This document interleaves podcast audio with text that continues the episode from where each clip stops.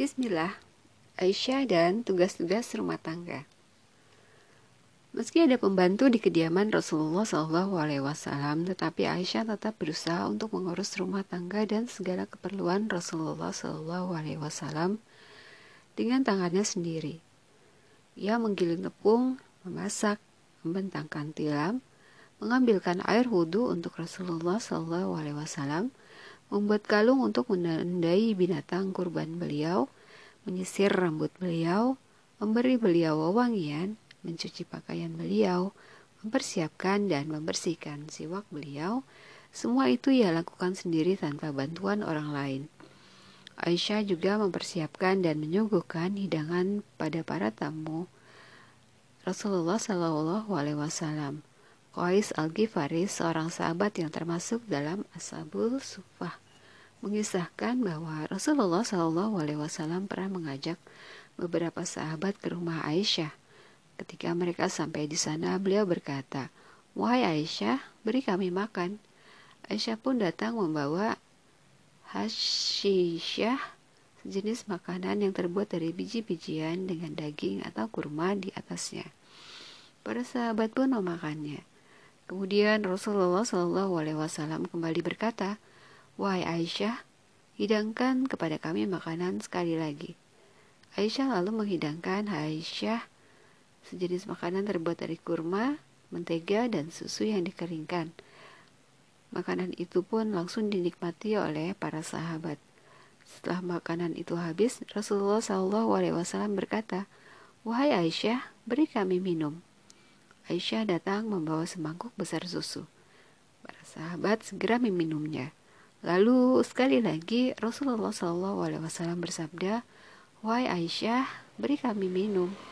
Maka Aisyah datang membawa minuman dalam sebuah wadah kecil. Dan para sahabat kembali meminumnya. Hadis riwayat Abu Daud, Nasai, Ahmad, dan Ibnu Hibban. Ketaatan Aisyah kepada Rasulullah SAW Taat kepada suami merupakan salah satu kewajiban terpenting seorang istri. Aisyah adalah teladan yang baik dalam hal ini. Tidak pernah sekalipun ia menentang perintah Rasulullah SAW sepanjang sembilan tahun. Keduanya hidup bersama. Jika Aisyah merasakan ada sesuatu yang mengganggu perasaan Rasulullah SAW, meski ia mengetahuinya hanya melalui isyarat, maka ia pasti menghindari dan menyingkirkannya. Aisyah menuturkan, aku pernah menggunakan sarung bantal untuk menggambar. Ketika Rasulullah Shallallahu melihatnya, beliau tidak mau masuk dan hanya berdiri di pintu. Aku tahu ada sesuatu yang tidak beliau sukai. Maka aku tanyakan, wahai Rasulullah, aku bertobat kepada Allah dan Rasulnya. Dosa apa yang telah kulakukan? Beliau menjawab, untuk apa bantal ini? Jawab agar engkau bisa duduk di atasnya. Lalu Rasulullah Shallallahu Alaihi Wasallam berkata, orang-orang yang menciptakan gambar-gambar seperti ini akan diazab pada hari kiamat.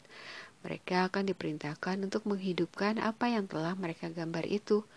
Sungguh sebuah rumah yang ada di dalamnya terdapat gambar-gambar semacam ini tidak akan pernah dimasuki malaikat. Hadis riwayat Bukhari dan Muslim.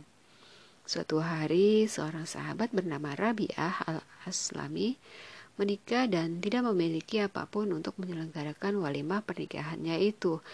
Ia mendatangi Rasulullah Wasallam dengan sedih. Rasulullah Wasallam bertanya kepadanya, wahai Rabi'ah, apa yang membuatmu bersedih? Rabi'ah menceritakan apa yang terjadi pada dirinya.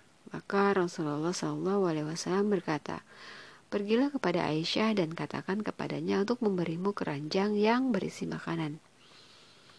Rabi'ah mendatangi Aisyah dan menyampaikan kepadanya pesan Rasulullah SAW. Mendengar pesan itu, Aisyah berkata, Keranjang ini berisi sembilan sok gandum. Demi Allah, kami tidak memiliki makanan apa pun selain ini. Ambillah. Maka Rabi'ah pun mengambilnya. Hadis riwayat Ahmad dan Hakim. Sama seperti Aisyah, semua istri Rasulullah Wasallam selalu mematuhi dan melaksanakan perintah beliau. Hanya saja perlu disadari bahwa ketaatan yang sejati dan sempurna harus diwujudkan dengan menjalankan perintah-perintah Rasulullah Wasallam setelah beliau meninggal, sama seperti kita menjalankannya sewaktu beliau masih hidup. Rasulullah mengajarkan kedermawanan dan kemuliaan kepada Aisyah. Telah kita uraikan pada bagian sebelumnya tentang bagaimana Rasulullah Shallallahu Alaihi Wasallam mendidik Aisyah untuk selalu bersifat dermawan dan memegang teguh kemuliaan. Berkat pendidikan dari Rasulullah Shallallahu Alaihi Wasallam itu, Aisyah dikenal sebagai seorang yang dermawan dan selalu berusaha keras untuk membantu orang lain hingga akhir hayatnya. Aisyah pernah meminta izin kepada Rasulullah Shallallahu Alaihi Wasallam untuk turut berjihad. Tetapi beliau mengatakan bahwa jihad kaum perempuan adalah ibadah haji. Sejak mendengar sabda Rasulullah Wasallam itu, Aisyah jarang absen melaksanakan ibadah haji setiap tahun. Hadis riwayat Bukhari. Abdullah bin Amir pernah mengutus seseorang kepada Aisyah untuk memberinya nafkah dan pakaian.